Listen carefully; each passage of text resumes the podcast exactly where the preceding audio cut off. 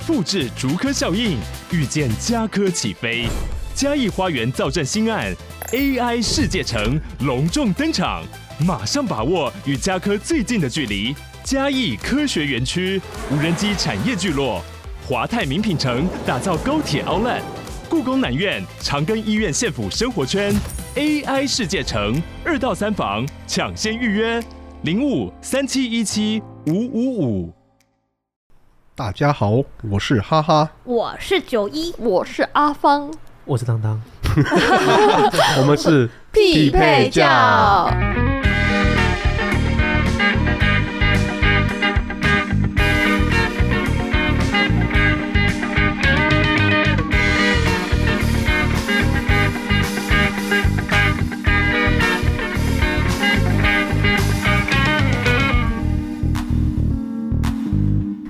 我回来了，你你你好早回来，上一集就回来了。对，上一集是落跑，上一集有有警报声，你没听到吗？对，上一集是落跑，这集没有警报声吗？这一集是出我你们上架的时候，我应该就是已经复工的时候了吧？所以现在警报声应该还是要想一下。哦，这周上架的时候，我就刚好出月子这样子，所以严格说起来不算落跑。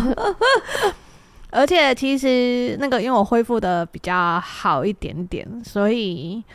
月子中心那边也就很想赶你出去吗？也对，也不太管我了，因 为很健康，各个方面什么问题都没有，嗯、这样子还可以再算了，还可以怎样？不要啊！对，暂时我没有。所以我们今天呢，就来带着大家聊一些我在月子中心，因为那个后台资讯太多了，嗯，我整个在月子中心都在回复后台资讯。嗯 就是回复那些妈妈们呐、啊，然后有一些妈妈们可能就是生完小孩有点迷失自我啊，嗯、然后看着我好像恢复的很快，可是我明明就 po 了一张那个小腹还是蛮突出的照片，他们还是觉得说哇，恢复的好快哦。你你有没有想过，说不是人家平常就是这个小腹啊？哦，可是我我在思考的是。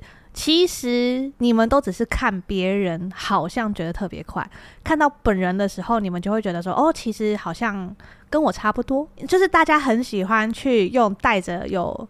滤镜的眼光去看待别人，比如说，我们都觉得我们的皮肤很糟糕。我跟阿芳是属于那个敏感肌，然后又酒糟肌，嗯、你们都知道嘛？晒了太阳就开始起红疹啊，对啊。然后变天的时候，我们两个就会开始爆炸、化脓之类的。你吃个火锅，脸就可以炸裂。对，吃个火锅，我们两个脸就会炸裂。对，然后甚至。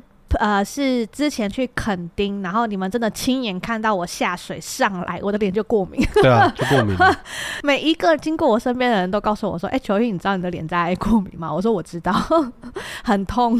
”所以大家都会带着滤镜的眼光看待你。就是我皮肤明明就普通，可是大家都会觉得说：“不会啊，我觉得你皮肤很好。”没有，没有，没有，没有，没有。所以呢，其实今天呢，只是想要来跟大家聊聊一件事情，就是其实每一个。个人包含现在在听的你都很棒，你们都很独一无二。然后我们今天来聊聊你有多么的独一无二，所以你不需要去看别人。我觉得不管你所认知的好或坏，你那都是你独一无二的部分。的确啊，这就像是每次 C 大都会拿我声音来开玩笑。哦，可是这一块，他私底下还是叫你美环，对，但是 对他每天都会在我旁边那样、那样、那样讲话，我就会在他旁边继续也这样、这样、这样讲话，超好笑。而且他在私底下还是拼命的截，就是跟你长得很像的人的图给我。对，超害的。什么啦？比如说，他有截海贼王那个吗？啊，海贼王还没有，什么哪一个？大陆的那个海贼王有啊，里面他传开始女生就是他传的，他后来还看了很多 reels。然后就是只要看到长得很像小那个阿芳的，就会全部截图给我。然后我就会问他，而且重点是他那天看那个九重直播，他还截了那个脸书截图的部分给我。对啊，然后我就说截图很，我就说你为什么都要这样对待他？他说我也不知道为什么美环充斥在我的生活中。我突然间变得跟他妈吉妈吉一样。对啊，他他跟你超妈吉的。他那天来月子中心帮我煎牛排的时候，他跑到月子中心附近的一个空间，然后随地就拿起道具，然后就开始煎牛排。然后我们就有揪那个阿芳，反正他们工作室就在附近，我们就把他们叫来一起吃。然后他就拼命的一直在那边，阿芳都没有要理他哦。嗯，他就会拼命的说：“哎、欸，美环怎么样？哎、欸，美环你知道怎样怎样？”他就说：“哎，美环美环这样。”他突然就是说：“你不要再吃那炸的，你等下脸又爆痘痘哦，你这个痘痘美环。”你就会觉得说：“哎、欸，我跟你麻吉对不对？很麻吉啊！我感受到我们的麻吉。我觉得你们很熟哎、欸。对，所以，我们今天来聊聊你是多么的独一无二啦。主要是跟大家分享一下，你们要先了解自己有独一无二之前，我觉得先抛弃几个观念。第一个观念就是。没有一个成功的 SOP 模式会适合所有人，听听懂了吗？没有一个成功的 SOP 模式会适合所有人，甚至有可能一个成功的 SOP 模式只适合一两个人，或只适合那一个人，甚至只可能适合那一个人。我觉得最极端的案例就是之前那个罗兰了。哦，对啊，对啊，对啊，他那种他那种 SOP 谁走了下去啊？他们没有人。罗兰是 就是日本飞第一名的牛牛郎，然后他超有自信，他不管做什么。他说这个世界上只有两个男人，一个是我，一个是罗，一个是 其他人的样子。其我以外的人，对我以外的男人，对，所以他就会用那种很油，但是又好像有点诚恳，但是好像又有点道理。他的方式讲这种话，他真的超自信，他就是很外外形就是很标准的那种牛郎，牛牛郎，然后帅的吗？美我必须都有还是有说不是我的菜，所以我不会觉得帅。我好好奇哦，我马上看。好，他最厉害的是他长那外观哦。有一天他突然说他喜欢阿尼亚，把身边买了一堆阿尼亚周边，他也不觉得奇怪，他觉得他就应该是这样。对，他超有自信的，他超有自信的，他完全没有在在乎说。这个对他的形象会造成任何的影响。对，所以这个 SOP 别人没办法走啊。对，可是一般人就是没有做自己，嗯、没有找到自己的风格，或者是自己独一无二的那一块之前，他们在经营的东西真的就叫做人设。所以他们就会觉得说啊，如果我今天是要走向罗兰这个路线，我今天是第一名的牛郎，那我就不能做出有损于。这个角色的事情，所以他可能就不会去买安妮亚的东西。嗯，就是哦，我今天就是要酷酷的，对，我就是要酷酷的，不能然后甚至在媒体前面也不不一定会做自己。我每次可能采访前都要想一堆，你知道，就是罗兰的名言啊之类的，我觉得压力会很大了。我觉得压力会很大，所以可是我个人认为他是真的就是这样子的人，你懂吗？他是认真就是这样子的人。他就是非常热衷于做自己，嗯，所以他才有办法绵绵不绝的产出这些东西，嗯，然后不是刻意去营造这句话，而是他随便讲了一句他觉得的话，而就变成名言，对，然后或者是他讲的这些话，乍听之下好像是个感话，乍听之下好像有点好笑，但是他又有他的道理在。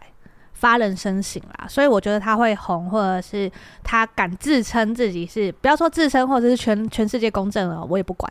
反正他说他是第一名的牛郎，我觉得实至名归啊，的确对很多人可以做发，就是有一些启发啦。他至少真的红了，对啊，对啊，至少让大家都知道这个标签是他的。对，然后我觉得最典型的例子就是，其实不难发现。那个很多日本漫画有稍微擦边学习模仿，模仿什么？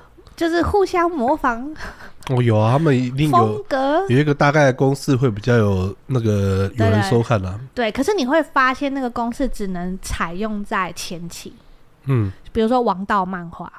嗯，一定会有一个脑子有点差的主角，男主角很热血，然后每一次那个配音都是呀，类似。你刚刚突然间套用了好多漫画里面，突然出现在很多漫画里面，对不对？我随便举例都有哎、欸，那个什么孙悟空啊，很出奇，七什么海贼王，七七大罪也有。嗯有有有有有，在他要变身的时候，生气的时候，然后或者是他的伙伴、哦、都是伙伴受伤的时候，男主角就会发威。还有咒术也算啊，那个男主角、啊、也有啊，黑色五，然后对啊，动不动都一定男主角的脑袋都红成。然后他们每次在原地什么呀的时候，或者是啊的时候，我都一直觉得他们身上在冒一些气，好像随时会变成赛亚人之类的。就就是因为一开始的赛亚人这个形象实在塑造的太好。对对对对，可是不是应该觉得声优要加钱吗？喉咙会受伤吗？就很累哎。是啊，可是你们会发现他前期的确有啦，甚至有一些画风，你都会觉得说，哎、欸，这个看起来很像是。这是超海贼王的吧？这个组合，嗯、呃，这个风格怎么感觉很像七龙珠？火影忍者。他们其实抄的都是蝙蝠侠，最好是啦，因为他们都没有父母。啊，是不是很多主角都没有父母啊？不然就在找爸妈的、啊。对，真的哎。而且最后猎人小杰也没有父母，父母的身世就是有，他有，他还在找爸爸。我说不是我的意思是说没有父母说要找爸爸。对啊，出生的时候就会要寻找父母，父母就会变得好像是一个很厉害的存在。他们就是因为太厉害，所以导致你变成孤儿。他们就只是因为就只是因为没有钱当不成蝙蝠侠。对，好，所以所以呢，结论就是你们会发现一件事情，我硬要把它拉回来。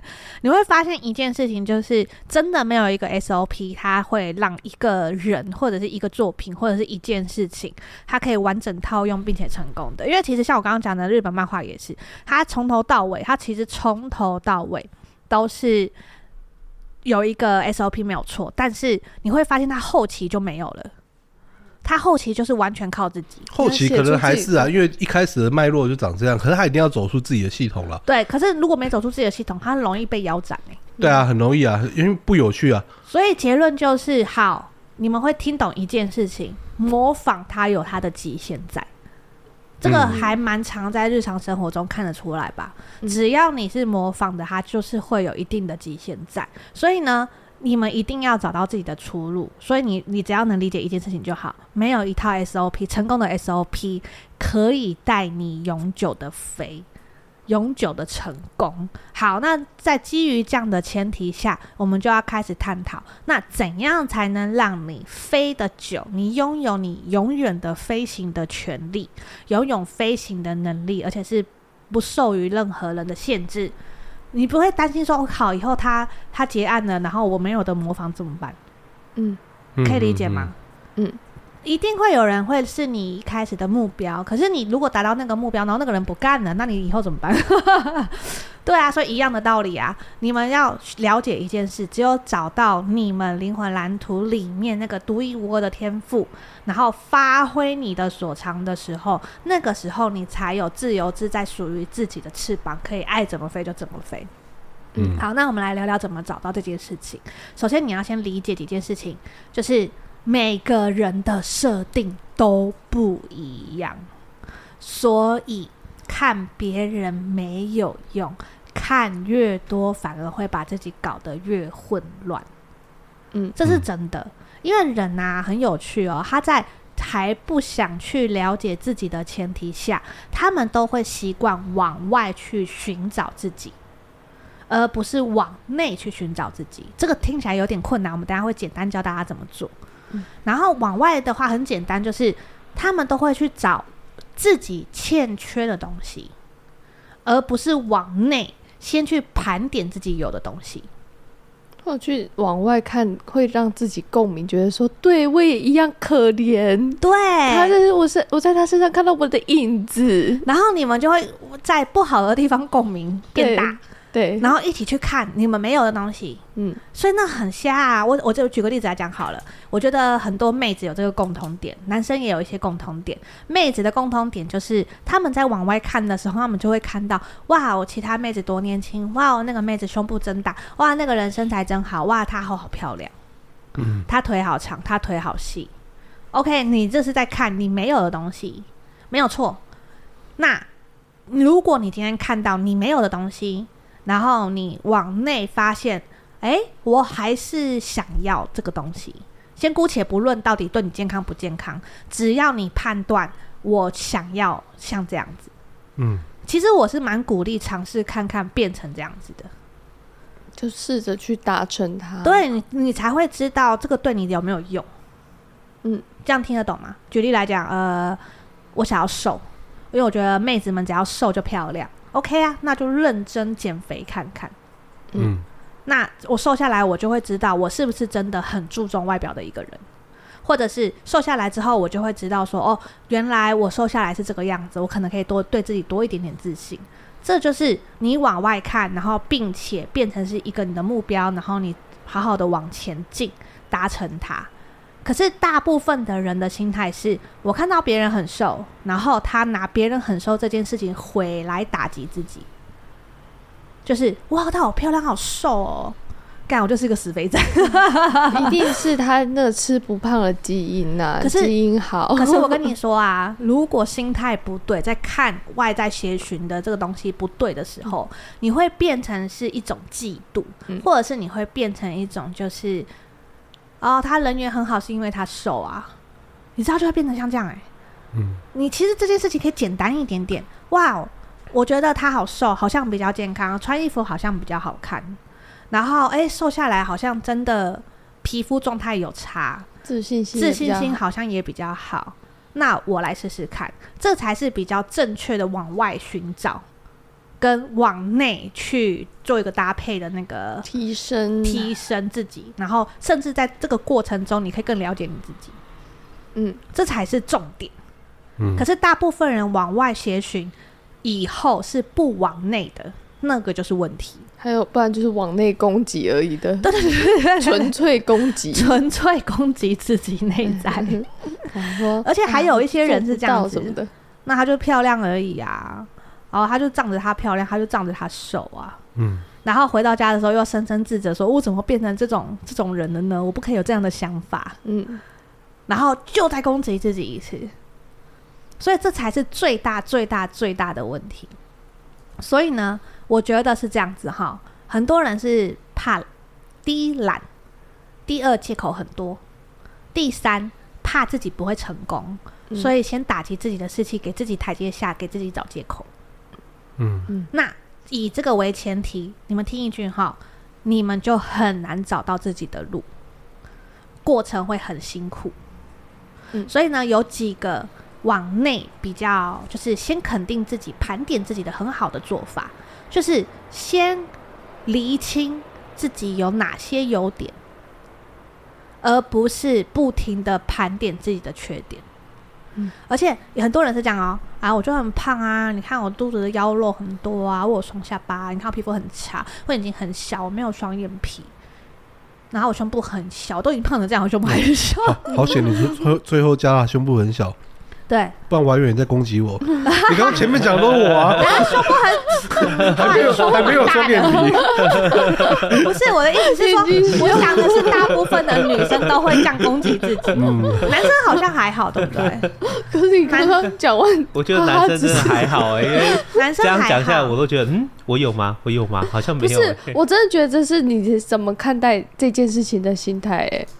因为有些人就会觉得我胖啊，可是我人缘比较好。可是你知道，我回到台湾，我很常对。客人，你讲好像你月子中心在海外一样。没有没有，我是说我从国外回来以后，国外对，国外。有展现出来了。哎，是啦，不好意思哦，没有，你这印尼的讲话都是这样，不是你这比较像台湾狗一样。你妈拉肚子，你妈拉肚子，你有看是吧？我有拉肚子，你妈，而且他的谢印尼话的谢谢也蛮难听的，德里玛嘎西。这是我之前你有讲过，对，也蛮难听的，是那五百块啊。印尼的五百块，印尼印尼五百的印尼话叫做“里马拉肚子”，里马拉肚子，对对，没有在开玩笑的那一种哦。所以五百如果去印尼办演唱会，超酷的。里马拉肚子，里马拉肚子，里马拉肚子，他会是这样翻吗？我不知道，可是蛮好翻的。为为什么离题了？我以为，因为从国外，因为从国外回来。我我先讲一下，就是因为我可能小时候是受国际学校的教育啦，嗯、然后所以看了很多老师们的相处模式或同学们的相处模式，回然后在那边呢、啊，即使你胖到破百公斤，大家都会懂得欣赏你漂亮的那一幕，嗯，而不会去攻击你胖这件事情。其实你知道我在国际学校啊，非常没有男人缘吗？因为我学弟比我小六岁，都比我高大。因为你看起来像小朋友啊。对，没有人敢 date 我，因为他们觉得好像犯法。FBI 要来敲门喽！对，因为他们每一个人就是暑假过后都不知道是吃了欧罗杯还是什么东西，欧罗杯什么的，欧罗杯，他们不知道是吃什么金克拉长大之类的。金克拉。然后反正结论就是，我的学弟们或者是学长们都觉得我发育不良，因为我就维持这个身高。对他们而言就是小朋友身高，你知道吗？我在国外甚至只能去那个儿童用品店买衣服，所以他们就会觉得说你看起来就是好像跟你 date 就犯法，好像在跟小朋友约会了。对对对，他们顶多会说你很可爱，但他们绝对不会说你漂亮。嗯，你懂吗？你就一直就维持这个年纪这样，对，好像始终，然后甚至小我十岁的学弟曾经就私讯过我说，他看着我的照片，觉得我都没变，他觉得我怎么还跟在国高中的时候一模一样。你没问他，你为什么一直看着我的照片？哎、欸，还好他老婆不会听，也听不懂，好不好？不然就糟糕了。他们小孩都生四个了，但但你老公会听啊？我老公会听，没有差、啊。这这块没关系。我被学弟夸年轻砸了呢。没有，他看着你照片，你可以不要做错。哎呦，FB 贴上去就是会看到啊。你还有他好友，他就是会看到啊。好。这个时候不要挖坑哦，才刚 从月的中心出来，靠卫生第三代，白痴哦，赶紧去结扎，再生我要倒了。对，然后所以我要讲的就是这个，就是我在国际学校其实是乏人问津的，可是他们还是会去欣赏你漂亮的那一个，或者是好看的那一个，甚至在跟你们讲一件很好笑的事情，你们在台湾大家都会觉得说，啊，你至少要长得帅。然后就会很至少女朋友不缺，然后会有一个标准，对，至少还会有一个小小的标准值在。可是，在我们那个国际学校，是再胖的男生，眼睛再小的韩国人，女朋友还是一个接一个，你懂吗？就是因为他们欣赏大家对方的方式，已经不是只有单一标准的，嗯，他们就是会懂得欣赏，哎，你这个人的个性，然后。你长这样，你有你值得被欣赏的地方。所以我回到台湾之后啊，就是比如说九重会做灵魂连接，会有很多客人，然后一堆妹子，漂漂亮亮，胸部超大，腿超长，然后超细，还可以穿热裤。的妹子坐在我前面，告诉我说：“啊，我就很胖啊，我对自己很没有自信心的时候，我都跟阿芳讲说，我们要不要修就去跳楼？没有，我们把它丢下去，我们把它丢下去，我把它从这楼丢下去好了。在高三小，嗯、他在我们两个面前胸部大成这样说啊，我身材很差，穿着热裤，腿超长，然后超漂亮的，然后跟我们说，嗯、我觉得我很丑，我我自己就是怎样怎样的时候，我们两个就会。”一点礼貌都没有的翻白眼，对，就是当场会说，要么你下去，要么我们下去，对，要么你现在跳下去，不然就是我们两个跳下去，对，再不然我们把你丢下去。对啊，所以大家为什么要一直去拿一个单一标准来苛刻自己，而不是去欣赏自己有的东西呢？所以你们会发现，为什么大家要不盘点自己的优点？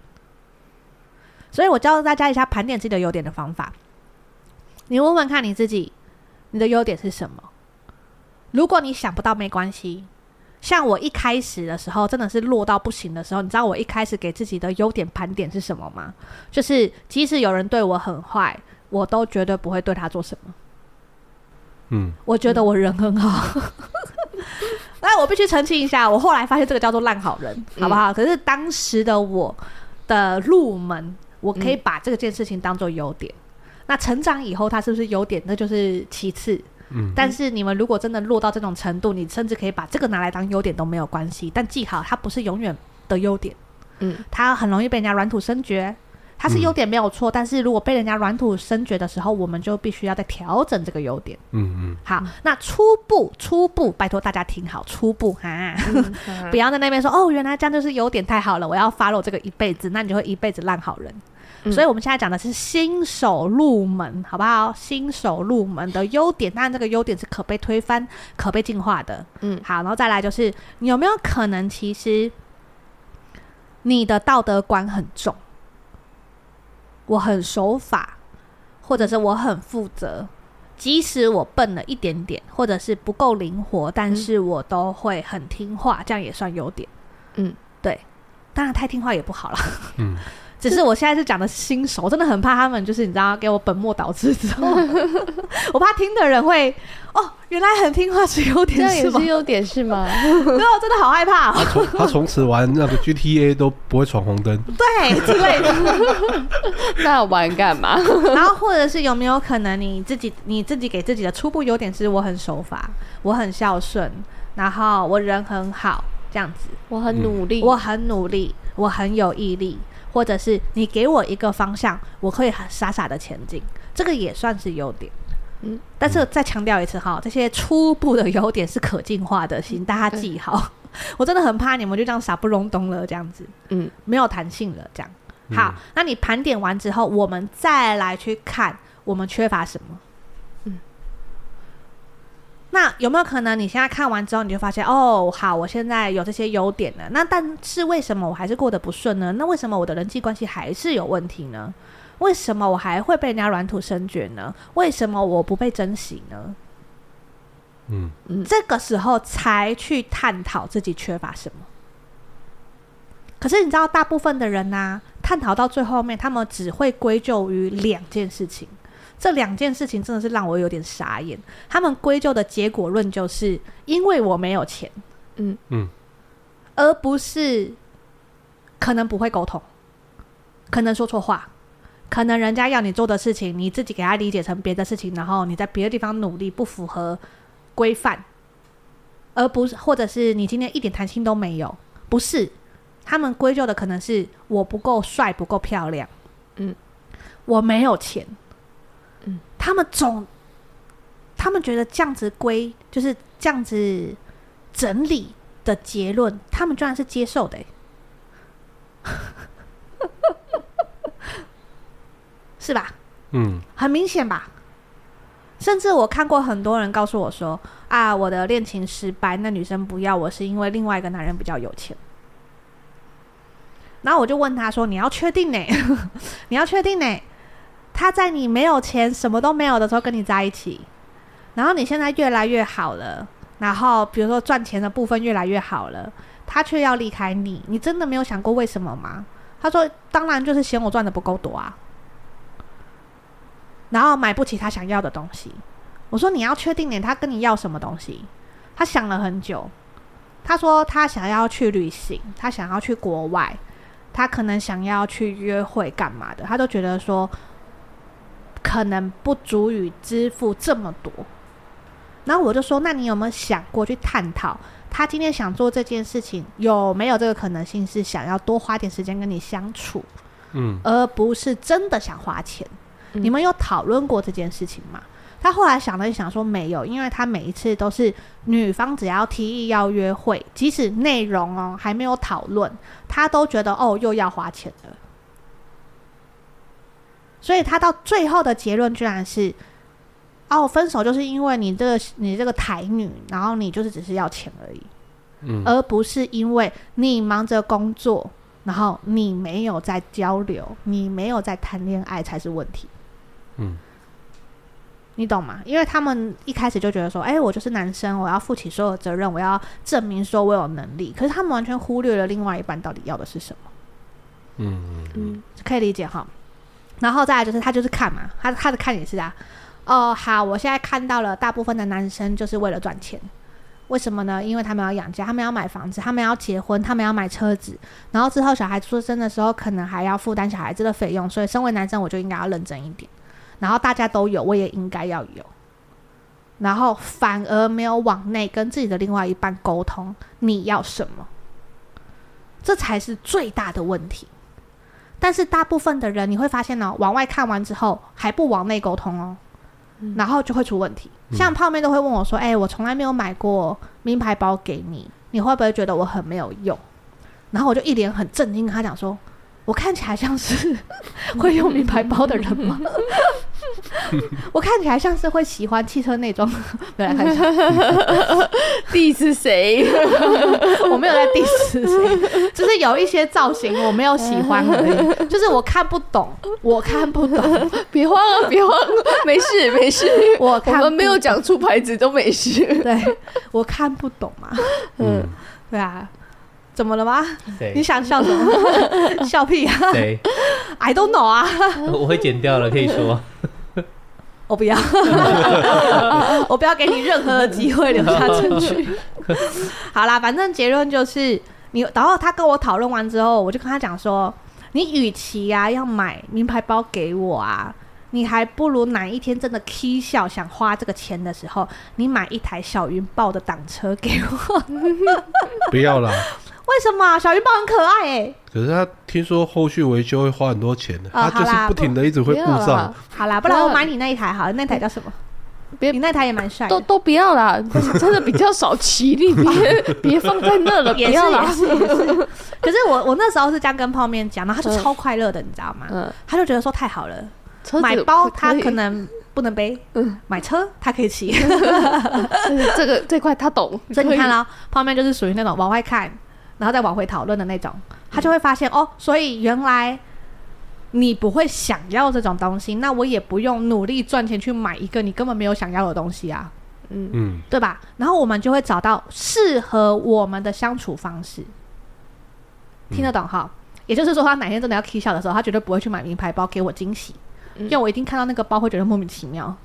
嗯，对，应该会笑得很尴尬，说谢谢吧。对啊，是要背不背啊？就是说，呃，好喜欢喜欢，但你为什么不背？怕弄坏，呃、我怕刮伤。对，说很尴尬的。因为我又是一个就是包包都乱丢的人啊。对，对，所以实在是不太行哎、欸，尤其是那个包如果超过两万块以上吧，嗯，我就会觉得说，我靠，我划伤两万块，你懂我意思吗？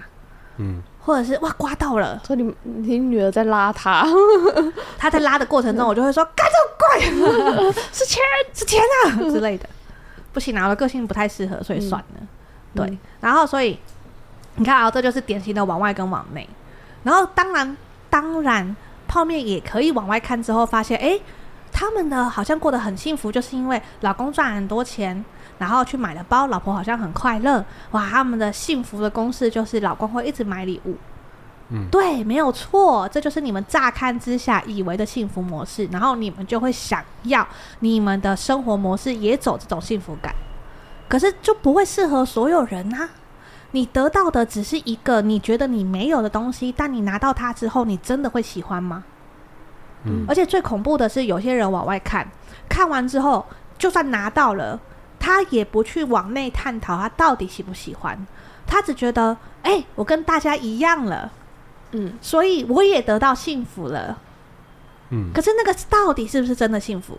他不知道、欸，哎，嗯，他都不懂、欸，哎，问他说：“你快乐吗？这样你开心吗？”哦，开心啊，对。那如果我还不够开心，一定是送的不够多，一定是收的不够多，然后你们就会发现这个东西就会开始进入一个恶性循环。要越送越贵，嗯、要越送越多，要越送越好。嗯，但是她心里的满足度，或者是她觉得她老公真的有爱她的那种程度，没有增加。这就是为什么往外看，然后不往内探讨的时候，就很容易出现这个问题。嗯，大家可以理解哈。然后一样的道理，那你要怎么走出自己的路呢？往外看。如果今天他穿那件洋装很好看，那我就来试试看。嗯，试完试了一阵子，发现真的很不适合自己。OK，那也许我就不是一个适合穿洋装的人。嗯，我懂。就是就像我看到小碎花，它绝对不会在我的衣柜里面。对，可是我很适合穿花不溜丢的东西。对，对啊。可是我以前是黑 T 为主，欸，诶，嗯，我只有黑色、灰色的衣服跟蓝色，除此之外都没有。嗯，然后后来就尝试了很多风格之后，才发现原来我很适合亮色系。嗯、那也是尝试过后才发现，原来我适合。对啊，试试看嘛。对啊，试试看嘛。然后试试看，你才会知道嘛，而不是在试之前就觉得说，哦，没有，我就是帅气路线。嗯嗯。然后没有，我就是不适合走这个路线。啊没有，我没有，我没有羡慕。然后你一天到晚看那个什么时尚杂志，你就觉得说，哇，怎么大家这么有女人味？嗯，你也可以啊，试试看嘛。嗯。就是这样子而已，然后试了你之后才会内化。最怕的就是什么都不是，只是想想而已。嗯，所以呢，在那个我先讲啊、喔，这跟财运有一点直接性的关系。因为当你越来越找到适合自己的路线的时候，以灵魂版本的设定来说，几乎所有人都一样。只要你越来越符合自己的的长才天赋，找出自己独一无二的那一条路，只要越接近的时候，你的财运能量基本上都会跟着转动。所以，如果今天你投资一个东西，比如说啊，我今天就是想试试看这个风格，我只想知道它适不适合我，在摸索阶段，全部都叫做投资。然后你会发现，那一阵子你投资出去的钱，只要方向正确，它回来的速度也会很快。你可能会莫名其妙得到一笔奖金，你可能会莫名其妙得到一个红包，你可能会莫名其妙哎中了什么东西，然后就有钱了，嗯、或者是莫名其妙接到一个外快。嗯，真的很神奇。灵魂蓝图基本上我看到现在百分之九十的人都是符合这个条件的。嗯嗯，然后百分之十那就比较特殊一点点。嗯，比如说他们是符合那个课题一定要做才会转起来，或者是他们天生就是要做一些分享的工作，他们的财运才会转起来的人。嗯。对，那个百分之十是比较特殊的，但是大部分百分之九十的人都是符合，只要你越来越喜欢你自己，嗯，只要你越来越找到你自己的路，嗯、你们的财运就会用一种意想不到的方式转动起来，而且会越转越大，嗯，所以如果你发现的财运都没有动。那很简单，就很表示说，要么就是你的财运能量转的不健康。那你们可以去回去听一下那个金克服金钱匮乏的那一集。嗯，那另如果你们财运没有动，也没有成长，那有可能是其实你不喜欢你自己。嗯嗯，然后你也没有走出自己的路。嗯，好，那今天这集就会很适合你。嗯嗯嗯，所以我今我我就是典型的例子啊。我今天就是个子小，怎么了嘛？很多衣服本来就不能穿，会拖地。可是我也没有不喜欢自己啊。嗯，我觉得就是有我自己的风格，我也很喜欢这样的风格。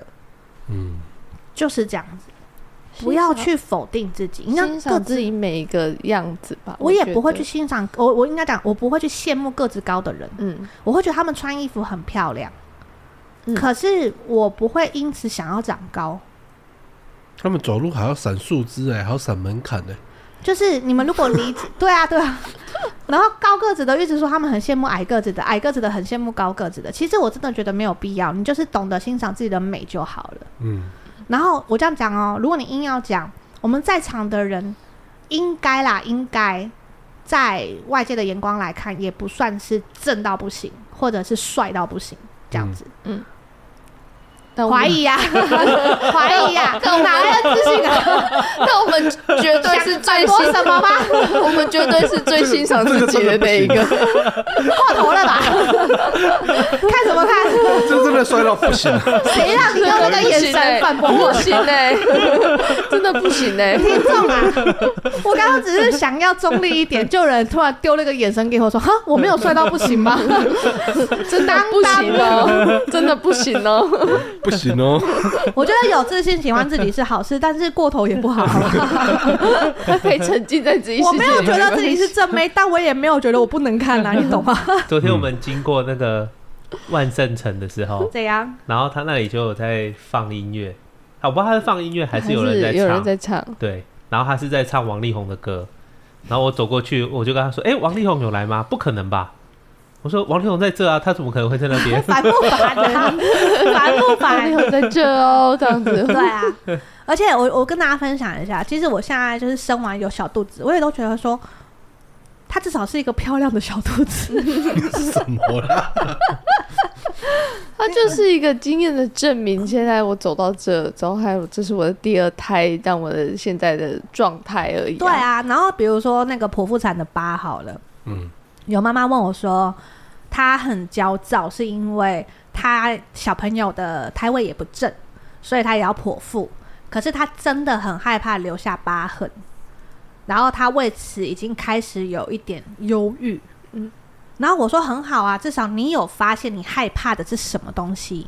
嗯，然后那那你就讲难听点，就是那个翘屁股的那个动作多做一点，看看能不能把它导正啊。嗯，对啊，那如果导不正，为了小朋友的健康，我们也只能剖啊。嗯，可是那个时候破，你的疤痕就会变成是一个勋章，当妈妈的勋章。或者现在医美技术也越来越发达，对啊，我也我也是这样跟他讲，对，寻求后续的可能打镭射啊，或者是他的那美容胶要贴好贴满啊，贴的就是要很注意它有没有就是那个脱落啊，对对对对对。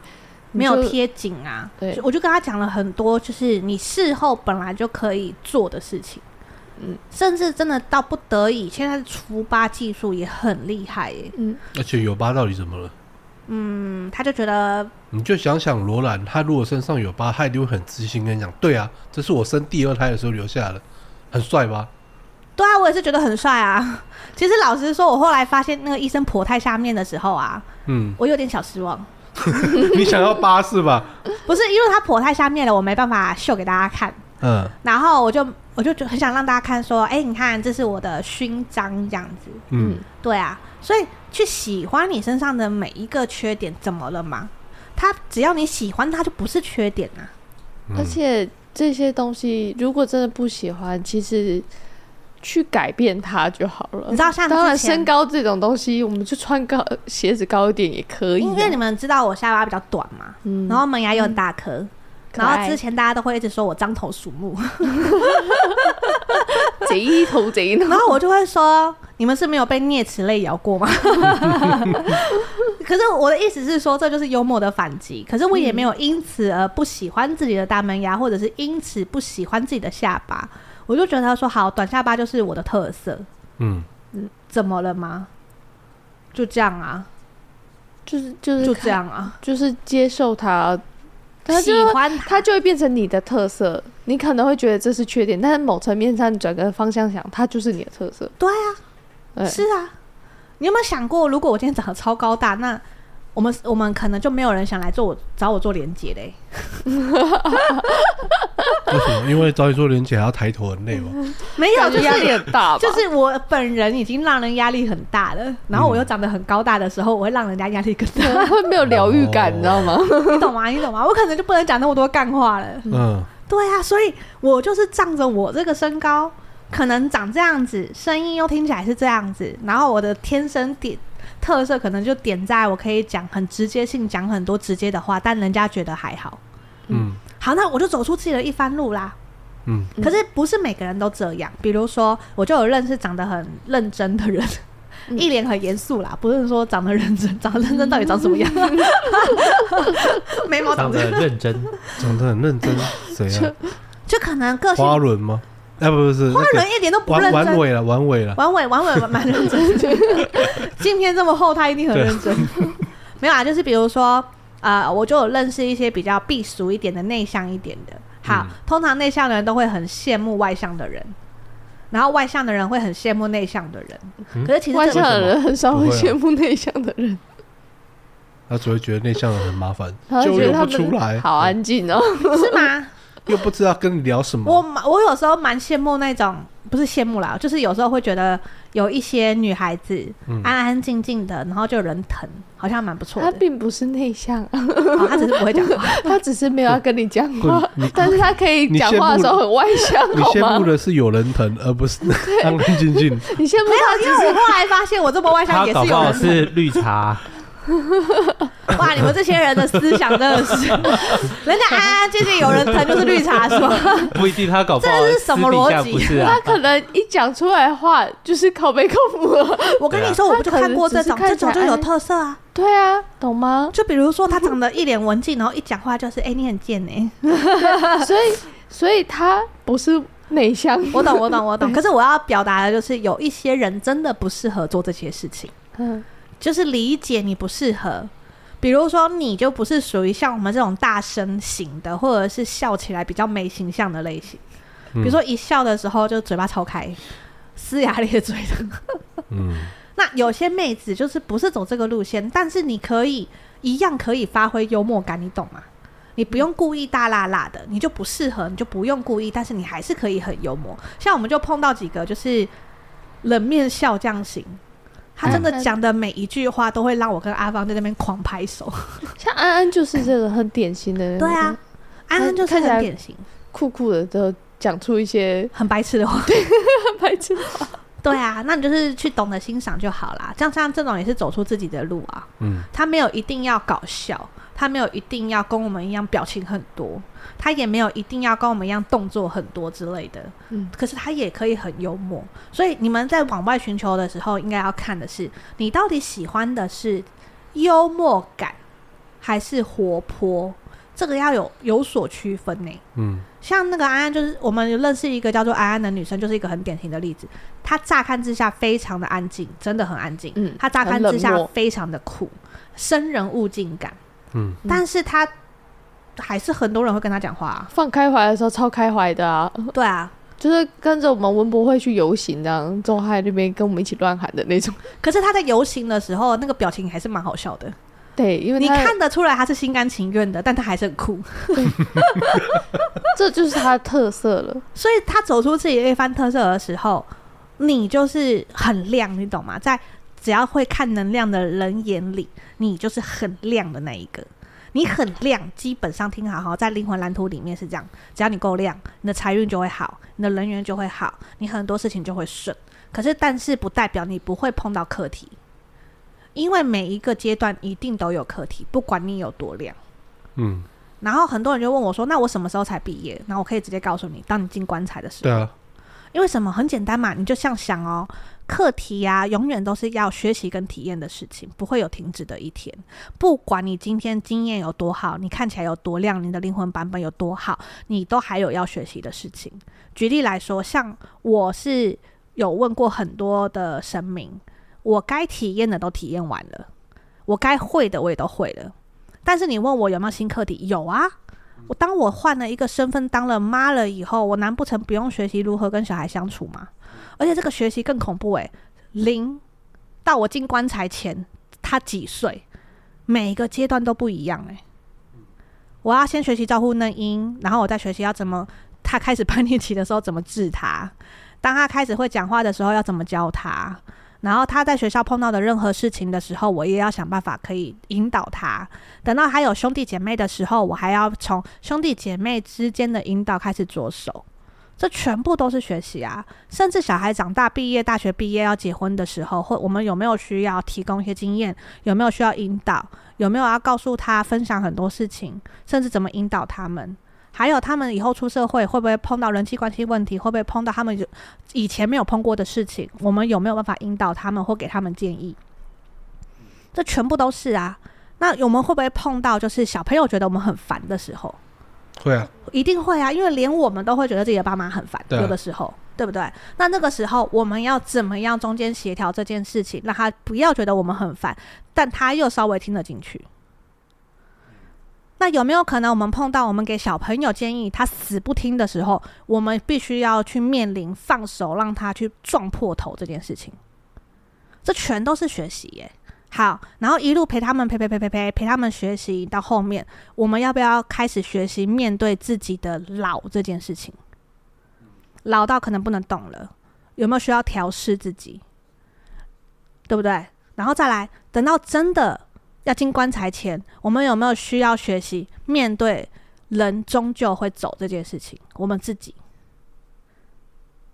这全部都是学习，不会有停止的一天呐、所以，当你越亮版本越好，越来越喜欢自己的时候，我个人呐、我个人给自己的期许是这样：我希望有哪一天我躺在棺材里面的时候，或者是我要进棺材前的时候，最后一刻，我的想法是：哇，我这一生过得很酷。我这一生过得很酷，然后我把我会的都给小朋友了。你说躺在棺材前吗？就是进棺材前，嗯，的最后一刻，代表身体健康。我想说那个时候你也能想，也也蛮厉害的啦。代表身体状况不会啊，你搞不好进棺材，然后漂浮在半空中的时候，你也是觉得说，哎、欸，很不错啊，就是我这一生过得很精彩。我刚刚只是在想说，我一定要想办法在葬礼的时候发简讯给朋友，谢谢你们参加我的葬礼。都躺进去了，也很酷啊，也很酷啊。不是，那你要躺到什么时候？我是希望啊，跟电信业者商商量好有没有延迟简讯之类的。有啊有啊，我记得好像有定时发的东西。嗯，对啊。所以我要分享的就是这个：当你很喜欢你自己的时候，你要觉得你来地球不虚此行。我我个人觉得是很棒的一件事情。嗯，而且这个时候回头去看，我我知道很多人会说啊，可是过程很难受，过程很累，过程很恐怖，过程很怎么样？但是我必须讲，如果今天啊，你没有先碰到不好的事情，你就不会知道好的事情有多珍贵。所以灵魂蓝图是这样，它一定是先让你两面都体验到，这个体验才是完整的。像小朋友一定是先被烫到，才会知道哦，原来我的手指头很健康，是很棒的一件事情，我可以玩玩具。像我女儿最近就是，我只要她之前不就憋尿憋到住院吗？我最近只要跟她讲说，宝宝你现在是很想要回医院去打针是吗？她就会乖乖喝水跟尿尿。我就说，你一定要记得，你现在可以活蹦乱跳，这么有精神的玩，是因为你有乖乖睡觉、乖乖吃饭，然后并且有喝水、有尿尿，这样就会很健康，然后不要憋尿。所以他自己也会为了这件事情而努力，你懂吗？而不会贪玩，然后永远都不懂得健康多重要。所以灵魂蓝图很有趣，它就是会让你体验不好的，然后让你体验好的。然后你两个都体验到之后，你就会去选择说：“哦，原来好的东西是这么、这么、这么的珍贵。”然后你会先体验坏的，再体验好的，嗯，或者是有有些蓝图比较靠背，他会先给你好的，然后如果你不懂得珍惜，他就让你体验坏的，嗯然后你就会突然发现：“哦，好的这么好哦，这样子。”对啊，很想珍惜。对对对，很想珍惜，很想珍惜。那就好好的珍惜，不要一蹶不振啊。嗯对对啊，也有也有人问我说：“那有没有可能我一直都在体验坏的？有可能。”嗯，那就代表你还觉得不够坏，你没有在坏的里面体验到你该学的。对，你没有在坏的里面体验到你该学的。嗯。比如说有些人就不觉得别人的关心是关心，嗯。嗯。然后他要孤单孤单孤单到一个不得了的境界，觉得受不了的时候，才会开始体验什么叫做真的关心。嗯。嗯。像比如说，我就有体验过孤单这件事，所以我就觉得说，哎、有人念我，我就不会觉得他是在找我麻烦，你懂吗？嗯我会觉得我懂他想要表达他对我的关心，只是很不会讲话而已。嗯嗯那你就不会觉得烦啦。可是通常身在福中不知福的人，就会是你念我，你在找我麻烦，你在否定我。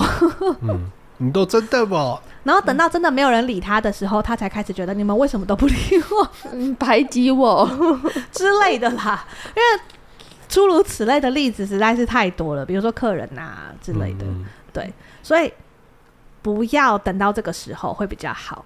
嗯我个人是这么建议，但是大部分的人都必须体验一波才会很有感。这就是为什么叫做领悟。你知道领悟这件事很有趣哦。领悟跟启发是这样，启发是你听别人的故事，你可以稍微抓到一些故事重点的内容，你有点想法，你有点想法。然后或者是可以套用在你身上。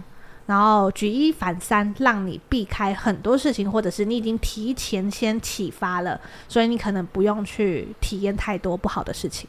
可是什么叫做领悟？通常就是不见棺材不掉泪，如我这一型，我就是典型的不见棺材不掉泪型。所以什么叫做领悟？就是我一定要躺在棺材里，我才会领悟的那一种。我一定要设设身处地的去体验过。嗯我才可以懂的那一种。嗯所以我希望大家都是走启发路线，不要走体悟路线。但是偏偏以我目前的工作经验，大概百分之八十的人都要走体悟路线。走体悟路线其实也不错啊，但是你要知道，你都体悟到了，就就这一次就好了，该改的改、等一下，我啊。刚刚讲的是百分之八十都喜欢走体悟路线，对不对？嗯大概百分之六十，就是百分之八十里面的百分之六十到七十左右，是喜欢见很多棺材都不见得还体悟到的。嗯他们他们只会觉得说啊，干你又来，你烦不烦？很衰耶，很衰耶麻烦啊呐。可是他还是没有体悟这样子，嗯所以这个会比较辛苦一点点。嗯所以呢，各位先听好哈，你要越来越喜欢你自己，但是适时的往内问你自己：我真的要这些东西吗？嗯这是真的我要的东西吗？嗯，我有没有一点点因为害怕、不想踏出舒适圈而做出不符合常理的决定？嗯或者是我有没有什，反正就是一直一直在问这些问题就好了。你初期一定问不出什么东西啦，嗯，但是后期一定会越问越容易透彻。嗯，然后我跟你们说啊，盘点自己的优点，就有点像是你去买菜前，嗯先盘点自己冰箱有什么，你才不会买了一大堆同样的东西回来，嗯，然后结果旧的东西放到烂掉，你根本也不会煮，嗯，对吧？嗯，盘点自己有什么？哎，我们冰箱现在有洋葱，有马铃薯，哎，那我今天其实只要去买一个肉，我就可以做咖喱嘞。对，嗯，那很棒啊！也就是说，我不会在外面看了一堆，可是你不盘点冰箱，就会变成这样子。我去菜市场，哇，好多菜哦！我不知道我要煮什么。洋葱特价、洋葱特价耶！高丽菜也炒一下好了呢。哇，今天高丽菜买一送一耶！啊！看到这个菜就想说啊，炒个高丽菜好了，再加一个肉丝好了，之后还什么都买，之后还然后重点是他因为没有盘点自己，也没跟自己对话过，他甚至连自己会煮什么都不知道，你懂吗？甚至跟食谱可能也不熟。嗯他就是出去，觉得大家呃，身为一个老婆，我就是应该出去买菜，好，我出去买菜了。哇，这好便宜哦！哇，这好新鲜哦！哇，这好漂亮哦！买回家把冰箱塞得满满的，晚上要吃什么不知道。嗯，那你的材料可以做什么不知道？我全部拉做会，全部不知道到底要为对，了什么。拉全部拉做会也不知道是什么。嗯，哎、我好像有材料可以做，嗯，红酒炖牛肉，可是因为他没有盘点过自己，你懂吗？他没有盘点过自己的冰箱还有器具，他一定会做到一半发现我们没有红酒。对，他盘点到一半发现，哎、我们连那个月桂叶也没有，嗯该有的新香料都没有。嗯，对，然后就做出来四不像。嗯，很正常啊。然后再告诉自己说啊，我很不会下厨、欸，我果然不适合煮饭，我果然不适合煮饭。你看有没有很耳熟？大部分人都这样。嗯 不盘点自己冰箱有什么，一直往外看，买了一大堆东西回家，标准很多，结果后来发现自己还有欠缺的东西，有欠缺还不出去再找，然后有欠缺也不想办法去补，然后反而就告诉自己说：“你看吧，事实证明我果然不行。”嗯，这就是一般所有人基本上会有的概念。好，然后最后同结果是什么？结果就是因为我没有钱买红酒。因为我没有钱买好器具。对，因为我没有钱买好器具。嗯，然后这个还会归咎到哪里？我老公赚的不够多。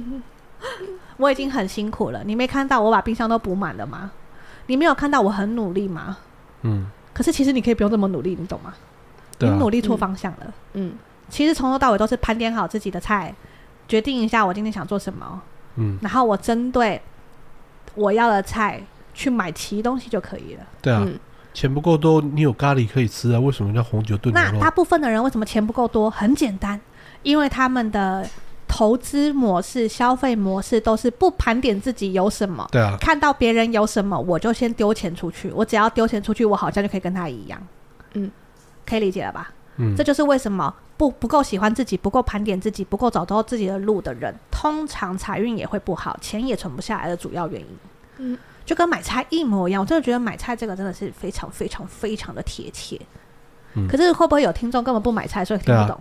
很多人都不买菜吧，现在都 Uber，Uber 你也要看一下你有什么再去点呢、对啊，你也要看一下你有什么，再点 Uber 请他们送来。对啊，，比如说家里已经有白饭了，你可能就只需要点个菜啊、好，那如果今天是你在买菜或者是点 Uber 代送菜回来之前，你是会盘点冰箱的人，那很好啊，就代表你有这个能力好好盘点你自己的优点，只是你没有想到去用而已。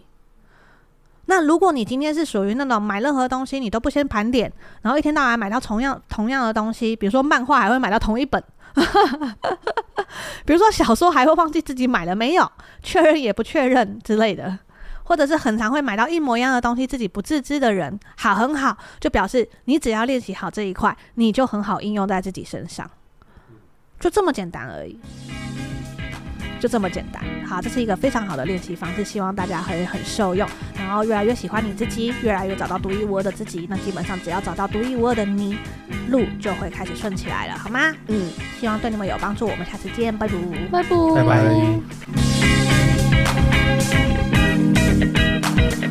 拜。